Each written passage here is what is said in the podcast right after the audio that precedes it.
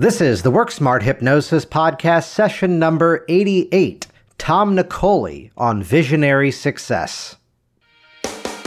Welcome to the Work Smart Hypnosis Podcast with Jason Linett, your professional resource for hypnosis training and outstanding business success. Here's your host, Jason Linett.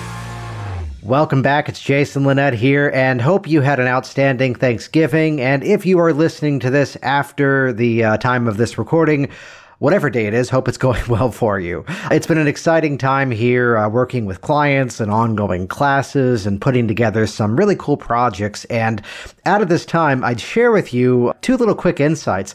Tom Nicoli is actually someone I've been meaning to have on this program for quite some time. There's an aspect to Tom's work that the first time I ever saw him, and yes, many of us may know him of the, the wonders of World Hypnotism Day, which you'll hear the whole story behind here inside of this conversation. Some of the work he's been doing in terms of what's now being deemed master visionary, going back to the Dateline NBC weight loss challenge from going on about 10 years ago. Though I'd share with you there's an aspect of hypnosis that I really, really grew to appreciate just by watching Tom work. And it's this mindset of breaking down the barriers breaking down the borders of the process that the brand new hypnotist right out of the gate would maybe have this idea that now that I've done my hypnotic induction, now that I've done my deepeners, now I can really begin to address the client's issue that they'd like to change. And what I saw Tom do in a demonstration many years ago was just this seamless, seamless, beautiful piece of work where, to say it respectfully, pummeling away at the change throughout the entire process, during the induction, during the deepeners, just really milking every possible moment for that encouraging change process inside of that. And that's something that I really grew to appreciate. And it's where, you know, from the from the point of view of the instructor, we we have to teach the basics. We have to lay the foundation before we could ever start to break the rules, start to move things in a different direction. And you're going to hear that as just an outstanding theme in this conversation with Tom, where even there he was a month out of his training, opening up an office and having his own instructor say, "Well, people don't do that." Well, the answer is yes, they do. Yes, they can. I mean, that's how my entire journey of becoming known as one of the people who helps other hypnotists become successful. I can point back to a local hypnosis meetup many years ago where suddenly this community of helpers was telling me that I shouldn't have quit my day job. People weren't going to send me referrals my first year, and maybe I should have started part time. And within the first month of opening up shop, had a packed office had newspaper coverage, had a TV appearance as well. And those same, uh, to say it respectfully, those same naysayers were then asking me, Hey, how'd you do that? So I really want you to take away from this conversation you're about to hear with Tom this mindset behind just jumping in. This mindset behind just making things happen and sometimes having an idea for a project which may not necessarily have an end goal attached to it just yet. Yet it's that mindset of let's just see what happens. Let's just see how it goes. So let's jump right in. This is session number 88, Tom Nicoli on visionary success. So is always uh, kind of beginning off with the the superhero origin story. What was it that first brought you into hypnosis? What first brought me into this world called hypnotism was the entertainment part of it all. As a musician and being on stage since I've been about 10 in different ways and living on stage almost for my uh, early adulthood, I had then on my own learned about this mind technique, which was a visualization technique that I started using, an imagination process. And I thought, there's something more to this. And I found out it was actually hypnosis or self hypnosis. So then as I used it for myself and even the employees I managed when I worked in a dental lab doing full mouth reconstruction dental technology, I came up with the bright idea you know what? That stage hypnosis stuff seems cool. I think I'll do that. So I poked around online and I found that, you know, living just four miles north in, of Boston in Massachusetts that there was an organization in New Hampshire called the National Guild of Hypnotists. Saw that there was an instructor in the city I was living in. So I contacted him and when I mentioned it, he said, Yeah, I could show you that. However, there's another side of it. And when he told me about it, that was it. I went home, I walked in, looked at my wife at the time, and I said, I'm going to be a hypnotherapist. A what? Yeah. And then I went from there. So it was an indirect way, just like almost most things in life happen very indirectly, right? That's how I ended up here. Yeah, excellent, excellent. So, did it? Were there any years of stage hypnosis in there for you? You know, I thought to myself, now I got certified, and I it was one on one. I had never hypnotized anybody. I wasn't hypnotized. It was about as minimal as your training could get because of just the person that I was with. And as I look back, there was more that I learned that at the time I didn't realize or grasp, mm-hmm. to be fair. So eventually I said, you know, I wonder about that stage stuff. So I ordered four video cassettes of people doing stage hypnosis from the NGH video library, rental library. I watched them and I thought, okay, I see the common theme here. I guess that's how it's done. And I went out and did it. So I got my first gig was this high school. Uh, it was a church basement with high school age kids. It went fantastically. And then the second one was a post prom thing where they lock you in the building. Yeah. And because I had really no experience at all in this format, the one thing I didn't do the second show was manage the kids. And I lost total control, ended up with like three kids, and it was all right, you know. And then I didn't do another one for maybe 12 years. And then I went down to St. Louis to teach with Reverend William Mitchell. Yes. And William says to me, So look, Tom, I want to I want you to teach for the weekend, and I also want you to do some stage hypnosis shows at night, all post prom. And I said, Yeah, okay. So I just went through memory, you know, and I said to myself, I'm good, I'm comfortable on stage. and I not hypnotize people. I know the bits. And I did two shows that night back to back, and it, it worked out great there's a theme that that keeps popping up in these conversations that as we're brand new to hypnosis and you've maybe seen this yourself on the other side as, as a trainer as an instructor that the brand new student sometimes doesn't quite yet know enough to be terrified exactly and there's something beautiful about that you know what it's the same as when don henley was asked how can you sing, be a lead singer, and drum at the same time? It's common knowledge that's not possible. He said, You know, I really believe if I heard that before I did it, I wouldn't be able to do it. Nice. So sometimes not knowing is a big blessing, right? Yeah, the yeah. Uh, so, several times again the experience of what would you do differently? It's like, oh, I probably wouldn't have even done it at this point.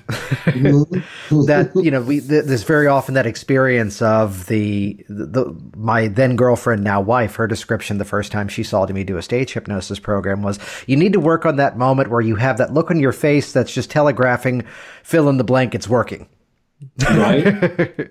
well, I, I used to do what I, you know, when I uh, do seminars and workshops, which are always for people in practice, no matter where it's been in, Jesus, maybe four countries now and all over the states. I say, how many people here are still practicing fin- cross finger or finger cross hypnosis? I said, come on, there's going to be somebody out here. I said, that's how I spent my first couple of years, I think. Like, right, I hope this works because I didn't understand really what was going on and all the subtleties. And I'd say, geez, Christ, look, it worked again huh, imagine that. so, you know, I tell my students, in spite of you, this process works. But, you, you know, you can really get in the way, but in spite of you, the process works. And then when you know more, it works even better. Well, it's it's that mindset of really being in the moment. That if we're in mm-hmm. our heads a little too much in terms of I'm going to do this technique versus that technique, that no. we find this greater openness just to be there in that moment, listening to the client and feeding back the experience that they're that they're telegraphing that they need. That's all it takes, man. Uh, you know, I teach that as creating the client's landscape. Yeah, yeah. So let's rewind the story back. You you did your initial training, and then what were your next steps from there in terms of getting things up and running? Well, I was driving a 13 year old Ford Escort with 130,000 miles on it. I had been bankrupt because of trying different things as an entrepreneur with credit cards and being so in debt, it was insane. I opened an office the next month, and my instructor said, You did what? he says, Nobody does that. I said, all right, well, I mean, I got my license, I drove, so aren't I supposed to do this? He goes, I'm just saying, you know, nobody does it. So it was uh, eight feet by eight feet. Now, dig this eight feet by eight feet was my office. And Dateline filmed in that office, but it was a storage closet that they emptied out, and this guy rented it out just as a personal office, do paperwork or something in it. And uh, it was what I could afford. It was $150 a month, and it was in a nice location, and that's where it started, man. And it just went on from there. I love that. I love that. And I'd share that that clip, which we'll we'll link to what we can track of that uh, online over at uh, WorkSmart Hypnosis. But I show that clip of yours from Dateline NBC in my classes and really highlight that aspect that yes, that office used to be a closet. Yeah. Um, I mean, I, I have to ask the technical question of like how the cameras fit. It was um, the camera was huge. I couldn't believe how big this guy's camera was, and he had a tripod stand. And my client Mark is in the chair. The lens of the camera was literally three inches from his head. And this guy would just zoom back, zoom in, and his back was pretty much against the door. And that's how crowded it was. Just picture it: a recliner, a seat that I'm sitting in, you know, just a swivel chair, not a not a office swivel chair, some small little thing like a dentist wheels around in mm-hmm. as he's by your chair. And then this guy with his camera and tripod, and there was about as much room for air after that. That's about it. So, how did that come to be? How did that happen for you? You know, this is what I've learned, and I share with people that I work with and coach. The greatest things in life start with you're not going to believe what happened. It's not see what I prepared, see how I planned it, and see how I achieved it. So, as I was, and, and I believe this is what we refer to as, in whatever terminology people, you know, uh, use or define this as, that phrase, God helps those who help themselves, or when your energetic self is in motion, creating inertia, you'll attract a like energy. You know, so however you want to look at it. And I was uh, applying myself, man. I was really knuckling down. You know, like I talk about, that's when I had about 20 hours a day awake. Sometimes I'd get five hours sleep. It was seven days a week. Working as a musician three, four nights a week, managing the dental lab 60 hours a week, and building my practice. And things showed up. You know, we don't chase and find what we want. We attract what we want and need. And it, it attracted. I just got an email one day from Harvard Medical School, got to speak there. I got a phone call one day from an associate producer at NBC. And that started the whole process with the Dateline bit. It changed my life, actually. So then what was the ride like after that? Holy moly. Wow. So imagine I am so naive. I mean, naive. I wasn't going to do the Dateline bit because they weren't going to pay me. And I, every penny I could make, and I said to her, I go, Susan, you know, I get, and at the time I was getting like 120 bucks in a session, and a session to me is an hour. I said, but, you know, uh, if I'm going to do three, four, whatever hours with this guy, I mean, you know, I get paid $120 a session. She goes, well, honey, you know, we don't pay. And, uh, and I sat with it, meditated with it, and I just got a feeling to do it thank God, right? Mm-hmm. So I did this show. They filmed it in January. First episode uh, aired in April. And when that episode aired, I had a 1995 cassette for weight loss. And that week we sold $10,000 worth of that cassette. And then the phone calls, obviously, and the people booking sessions. And I was regularly booked from 7 a.m. to 10 p.m., seven days a week three months solid and 80 people on a list waiting to be booked almost always. Because this one the next episode in um, the fall i forget no it was july and then the next one was supposed to be the fall the third one and ended up in january. So this just kept going and going and going. And when i cut back i moved to a bigger office obviously a really beautiful building and added two people on staff and we had like 100 people a week coming through the office. And that's when we cut back I love it. I love it. No, especially that aspect of you can't quite be ready for w- what the onslaught would become from something like that. That no. there's no way of really predicting whether it's going to have its life immediately, whether it's going to have its life afterwards. And I'm sure it's something that still has a life unto its own, even to this day.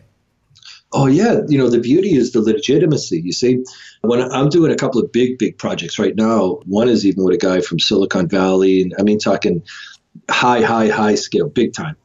Really, really uh, deep investment of time, energy, and effort, and You know, these are one of those big projects that people talk about. And one of the benefits and blessings that I have is the legitimacy, the validation of legitimate sources. So it's like, here's the guy that spoke at Harvard Medical School. Here's the guy who was on Dateline NBC. Here's the guy that Shape Magazine and Forbes and got on the list, wrote about. And so it was the first major, absolute, solid validation of my services and what I do. And then once you have that, look at how many people are open to finding out who you are, and it led to more and more and more, you know. Mm-hmm. Yeah, yeah. So then from there, writing that process, it's it's been this journey of building up your own. Although I always have to ask this question for anybody who produces audio programs. What is the oldest program that you are still selling? It was in 2003. I redid what was on cassette, yeah. on CD.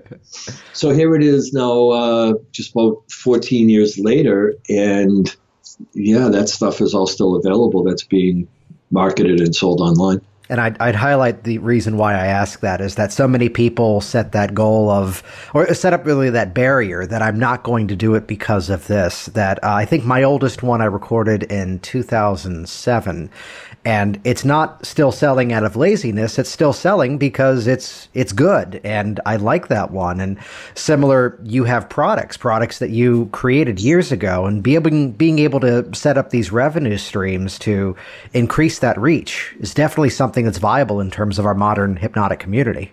Well not only viable but it's almost our responsibility you know? Thank you. If we're in, in the you're welcome. If we're in the business of service and you're not utilizing all the or at least some of the options that are available to reach more people, then you're doing a disservice, right? And the more people we help, then the more synergy, the more, again, back to that whole energy moving forward and inertia, and then two people tell two people, tell two people. If it wasn't for the internet, and by the way, anyone starting now or have recently started, shame on you if you don't make stuff happen. And I mean really explosive you know, I wasn't around during the days of Google and YouTube and emailing. Oh no, man. So to have it this convenient and this push button easy, come on. You got to be lazy if you're not making something happen. That's all there is to it, right? And everything you need to learn is free. Just Google it or go to YouTube and learn how to do whatever you need to do. So, you know, if we have one stream of income and that stream dries up, then what? So you have the flu, and for three or four days, you're not working, you're not creating your income, you're going to bounce people, mess up your schedule, and you have nothing else coming in. But if you have programs and you have trainings and you have, you know, speaking gigs and you have webinars and you have your clients, be it live or over the internet and the way you coach or whatever it is, then these multiple streams of income are always providing something while something else isn't happening. And it's an important, important part of any business, I believe. Any. Well, not even from the business side. I, you know, early on, it was drilled into my head that the, the live session one to one was the only good way to do it and was actually led to believe that it was a disservice to have audio programs. It was a disservice to do group sessions and completely swapped over to the other side of this because the reality is there are some people that whether it's an issue of travel, whether it's an issue of budget, whether it's an issue of anything else, they would only make use of something in that distance format. Or even if it's an issue of trust. Right. So, you know, everything has its, its place. Now, yeah, okay, so the most effective, maybe one on one with an energetic exchange in your same space. All right, I'd go for that. However, it doesn't mean the others, uh, that's the only way. Because as you know, there's a percentage of people who are going to benefit f- through audio and through group and through whatever. So those people miss out if we aren't offering those services. And I think it's something that really to flip the conversation to be more about how do I take these, let's call them alternative methods of delivering the content? How do I make that work better rather than playing the game of, well, that doesn't work as well, so I just won't do it? That I think there's some strengths inside of the audio, inside of the distance program that the live session just simply cannot do. Yeah, no doubt about it. Yeah. I'd love to ask you this because it's a theme that's popped up that the, the mindset of being a human outside of the hypnosis profession. How's that sound? How would you say your background in music has influenced whether it's your, your style of the sessions or in training or any of it really? Oh, I think it's helped a lot. I have always said, well, once I became aware enough of this, I'm an admitted ham. I love the stage. I give me a guitar, a microphone, a group of people, anything. Ah, I'm in. I'm home. I love it. I just in whatever it is in me. This is something I'm meant to do. So the confidence factor and the comfort of being the facilitator. You know, when you do the trainings and that person sits in the seat of now doing a demonstration in class of being the facilitator and another student's the client.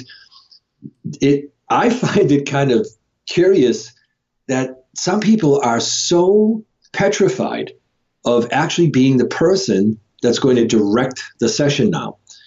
And that I never had to deal with because, you know, of my history and background. It's also helped me severely, you know, not severely, uh, tremendously in my recording.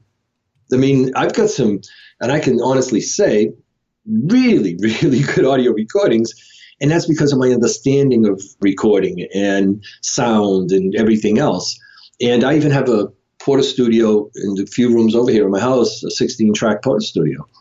And uh, now with the computer, I mean, we can just sit here with software and a really good mic and create some really tremendous stuff. But a lot of people aren't aware of some of the things I am about recording and about sound, so that's a benefit as well. And then as a songwriter, which I've written poetry, prose, and song lyrics most of my life, my ability to whittle language, which is one of the most challenging things that my students have and I think people in general have because we speak generally in so much fluff, so much extra and unnecessary language. But when you write song lyrics, you you learn how to like writing headlines, get very very concise with your meaning and message, and that's helped me with language patterns too. Excellent, excellent. So then, moving the story forward, then all of a sudden comes World Hypnotism Day. Yeah, all of a sudden. All of a sudden. yeah well, the overnight phenomenon that took 10 years.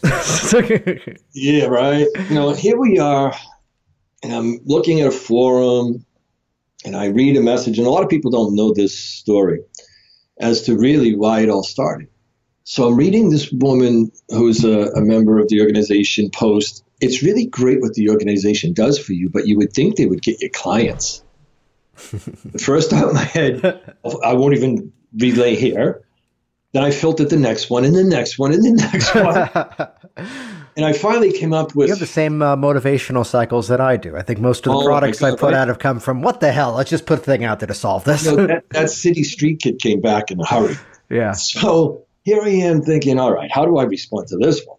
So I just replied, you know, it might be a better idea if maybe waiting for the organization or society or anything or anyone else that on our own, if we all kind of got together and created a wave of attention, we might be able to, you know, create clients and do what we're supposed to do as independent business owners.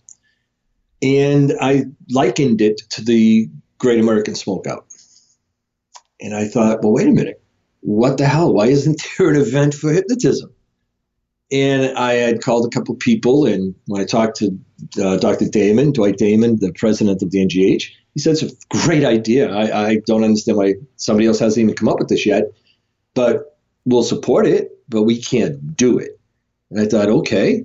So I got on the phone with a gentleman who's my mentor down in Florida, and um, our old buddy Sean Brookhouse in London when he was really active with the NGH, and we sat and plotted.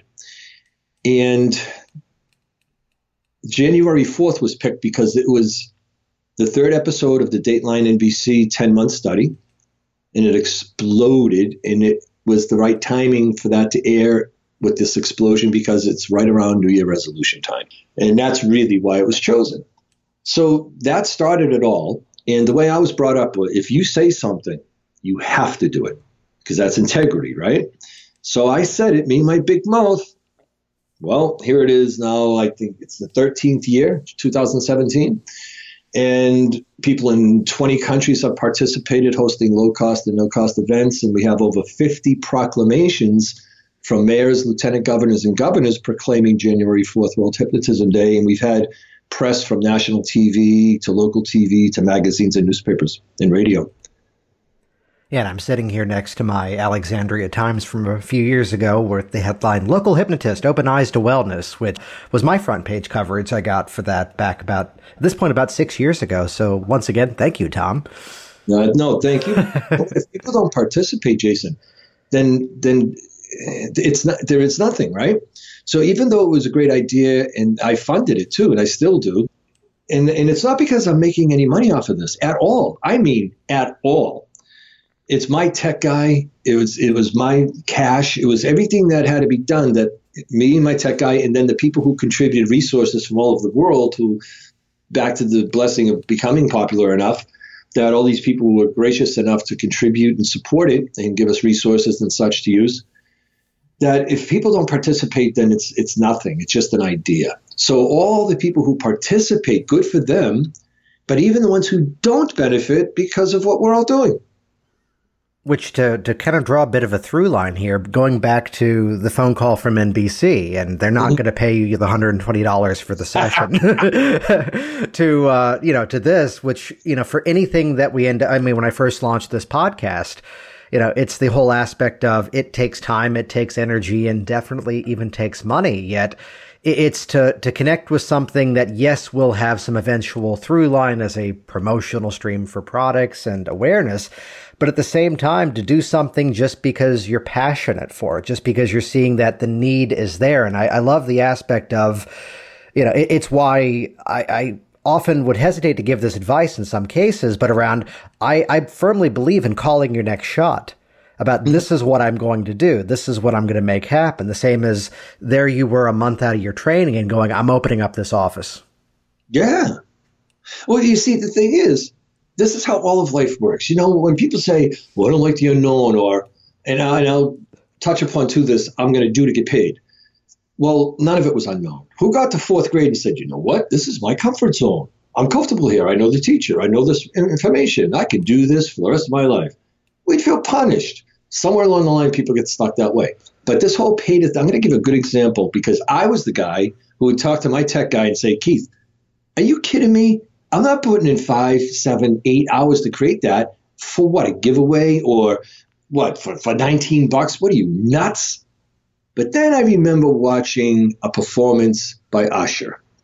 I forget what kind of event it was, what show or whatever. And then it was about three days later, one by Bruno Mars. And I'm watching and I'm thinking, man, I know what they're doing. I know what it takes. I do what they're doing up there on stage, right? I've done it my whole life. I've toured with albums and the whole bit.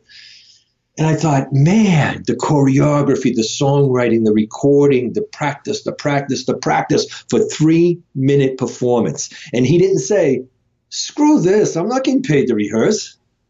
I'm not getting paid to re edit that and to redo that and to refilm that. You do what you do, as you said, driven by the passion and the love for it. And then it will all manifest and then the payday will come. But man, if you're not willing to do the work, why are you expecting uh, outcomes? So then someone's in your office and they're there as your client. Is there is there a through line? Is there sort of an emotional overriding perspective that's the uh, let's call it the Tom Nicoli journey that they're about to go on? Is there a theme would you say to your to your approach to working with clients? Hmm. It's always it's always going to be different from one individual to another in a client centered format. Yet, is there some sort of overriding arc that you can identify in terms of what journey you take that client on? Yeah, there is actually. First, it's creating the client's landscape in order to really work with them in a way that would be most accepted, highest level of rapport, and the most effective. What I have found commonly, and here's, uh, I'll explain it when you do the imagination exercise, the phrase I like to use rather than suggestibility test, of say the lemon, you know, people will pucker, they'll swallow, they'll make a face. So we don't have to physically do something, as we know, in order to experience it. The mind, subconscious mind, as we refer to now, and all this may change, but for what we know now, does not know the difference between imagination and reality. Okay, good. So if you can imagine sucking a lemon and you pucker, your, your salivary glands explode, your brain chemistry, your nervous system, your muscles, all of this physiology, physiology change on nothing, but, on nothing but thought, right? Well, if the person has had an experience in some event in the past, usually from a younger self, has a problem, I have a very, very common process where I reconnect adult self to other parts, right into the experience. And I'm not talking about so much uh, profound affect bridge regression in that way, but it's regression, obviously, if we're just revisiting another time. We regress back. But this doesn't have to be profound and, and somnambulistic and all that, and yet quite effective. And I have the adult able to go back to an experience or a time and let the younger version of self, and the language is, you know, really involved here, that the younger part of self can see through the perception and experience of the older self for aha kind of moments.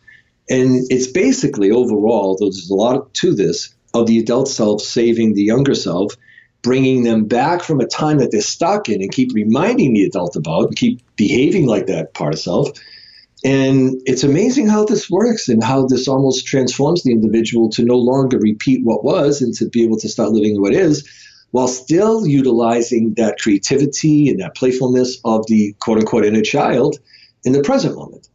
So that's become a real big common theme of my work, along with all other techniques that I apply as well. I'd share a, a similar perspective that as much as I'm uh, proponent, and I, I, teach hypnotic age regression and the full everything down to somnambulism, and informed child. But yeah. what I'd point out is that here's what you just described, which is the same thing. And to bring in some of the musical terminology, it's variations on the same theme. It's not the exact same approach, right? Yet it gets the same response. That my my approach with regression is yes, it's great to find the ISE. Yes, it's great to get them out of it Yet the main thing is it becomes that beautiful place where the client is now doing direct suggestion and hypnosis on themselves. Pretty much. No matter how clever we think we are, whatever is going to come out of them in that moment is going to be so much more profound and so much more meaningful. Oh, let's go back to what I said when I, we were talking about me starting my practice and people just starting. It works in spite of you. Yeah. Because we're not the ones. It's like there's a clip online that a girl that I worked with who had severe, severe bipolar and OCD issues, and they were going to lock her up in a hospital, and she was not going to see the light of day. She was 16 then. Now she's 27, I think, and uh, you know she flies around and she has a really cool life. And she thanks me, prof- I mean, profusely, it, it, more than she should. And in, on the TV show, I say, you know, I understand her gratitude, but Dara did all the work all our clients do. They are the car and they are the driver, but they're lost, so we are the GPS. Yes. The better the GPS, and if you follow it and allow yourself, because it's all about allow, you know, accept and allow and participate. And if they do that, or when they do that, and the GPS is good, they usually get where they want to go. So then, what direction are you taking things nowadays? What's the what's the next step? Well, I've, I've got two really big projects I'm working on right now. And again, back to what you said, they may turn into something, they may not. And it's going to require a lot of time, a lot of creation, you know, a lot of effort and input. And I don't call it work because I used to work. I used to do tar and gravel roofing. I used to do dismantling, you know, with a torch, cutting iron and stuff like that. That's work. I apply my time. That's how I look at it. So this application of time and effort and creativity may pay off or may not, but nothing ventured, nothing gained as it as it goes building master visionary more and more and more, which is taking, say, EFT and NLP and hypnosis and all the techniques we apply and use, and taking as much of that into the coaching arena and doing personal and professional coaching. And it's to tap into the master visionary or reconnect to the master visionary within us all. People are living so narrow mindedly. They're living with sight in the five senses when it's the vision we need to apply in order to really create the lives we want. And vision is using imagination or wisdom to create your future. Outstanding, outstanding. Which really, in, in some way, is kind of a rebranding of the hypnosis process yeah. into its own separate entity, into its own separate, distinct approach, right? Yeah, exactly. It's using the same com- components and it's not, you know, intentionally hiding from and shying away from the world hypnosis, but just presenting it in a, in a kind of a different light, a different way. Because, you know, even though I've been seen as this uh, crusader for hypnosis because of World Hypnotism Day and Dateline and everything else that's out there in publications, that's not my purpose. You know, uh, yeah, I, I support and, and, and share what hypnosis is or what we think it is at this time in order to enlighten people. Because if we don't enlighten them, then we're doing a disservice because they're missing out on something that they require and need and will help them more than most other approaches. But I'm not here to, you know, be the crusader. So I'm shifting a little bit while still utilizing the components, as you said. Yeah, yeah. And then uh, just briefly, uh, the some of the resources that people can check out over at World Hypnotism Day. Uh, I know it's a mixture of press releases and the proclamation documents. What else can folks find when they go over to that site? Yeah, as a matter of fact, uh, I just had messaged my tech guy before we did this. We've got to go over and do some stuff because we're revamping all, all my websites. But there are PowerPoint present. So say somebody says, all right, I, I want to support World Hypnotism Day and do an event, but I don't know what to do. We have the ability here through these resources with somebody who got certified yesterday to go out and do something. We have um, handouts if you want to go do a talk. We have a handout or a document that's how to break down a presentation in five minute increments, just what to do, how to do it. Here's what to hand out, even. Here's three PowerPoint presentations that you can sample letter and the sample proclamation and the letter that goes to your mayor. All you do is print it out, put in your info, and seek a proclamation. My gosh, what else? There's how to create MP3 audios, how to create video. There's all kinds of different Word documents on how to promote events online or offline, where to promote them, just ideas of things they probably haven't even thought about, and all kinds of different ways to not only use these resources to support World Hypnotism Day in your services, of course, but to use them all year. I mean, how to create a press release. Isn't that just good enough to know right there? Gee, I never know how to create a press release. Well, here you go. And here's some sample press releases. Just take out the words World Hypnotism Day own stuff. Oh, it's know, the theme of one of the favorite phrases that I love is one of the best ways to hide something is to publish it. Yeah. And I'm I'm on the phone actually earlier today with somebody who, of course, I'll leave out who it was. Yet he's going, yeah, I, I need to hop onto Fiverr and get a press release cr- release created, and I'm able to rewind back and go, wait a minute, you know about worldhypnotismday.com. You mm-hmm. also have this product. You also have this service. You're also a member of this organization. Yeah. You have so many examples already. And so it's this place of taking that survey of what we've got, what skills we have. And again, this is just a great resource. And again, that website is worldhypnotismday.com. And there's all sorts of other, I'm on here right now, actually. You see that we, we got to kick that thing up today and tomorrow, but even resources for the public. So, how good are you going to look to your clients when you say, hey, and by the way, you know, because they, they know you, they wouldn't have known this any other way. You send them to worldhypnotismday.com to get their free hip, well, we call them hypnosis samples because we don't want people thinking these audio sessions are all they need mm-hmm. to still contact their local provider. But your clients will benefit by getting resources that you didn't have to create that they're getting for free, and they're going to like you for it. Exactly, exactly. Well, this has been great, Tom. Thanks so much. Jason, it's my pleasure. I always appreciate the opportunity to share whatever I can, whenever I can. Absolutely. And we'll put links over at Work Smart Hypnosis, heading over to worldhypnotismday.com, as well as, uh, correct me on this, mastervisionary.com, right? Correct. Outstanding. I'll see you soon. All right. Take care. Thank you. Thanks for listening to the Work Smart Hypnosis podcast at WorkSmartHypnosis.com. Jason Linett here once again, and as always, thank you to everybody for interacting with this program. And only at this point will I officially say thank you, Tom Nicoli, because this, what you just listened to, was actually the second take. The wonders of recording uh, with digital format. My software failed the first time, and uh, talk about a real pro it's good to be recording with somebody who understands recording. And so thank you, Tom, for your patience and an outstanding uh, mulligan on this podcast recording. For those of you looking to enhance your hypnotic skills, I'd point you to a couple of resources. First of all, of course, head over to any of Tom's websites, whether it's his depth weight loss program or any of his audio programs. They are all outstanding and I highly recommend them. Check them out. If you get a chance to see Tom speak, definitely worth going to see. Also, head over over to worksmarthypnosis.com. You can check out a couple of options for increasing your uh, confidence as a hypnotist, one of program of which is Hypnotic Workouts. This is the entire digital brain dump of my hypnotherapy training. More than 100 hours of digital on demand, all access content from real client sessions, from the clients walking in to the clients walking out, to hypnotic deepeners, induction methods, techniques for change you will not find anywhere else. Check that out at hypnoticworkouts.com. And you know the phrase, what happens in Vegas stays in Vegas? Well, that's not the case with the Master Hypnotist course. Master Hypnotist course, this is the class that Sean Michael Andrews and I are doing together when our powers combine, coming up in March 2017 out in Las Vegas. Six days of accelerated, hands on confidence skills building training. That's masterhypnotistcourse.com.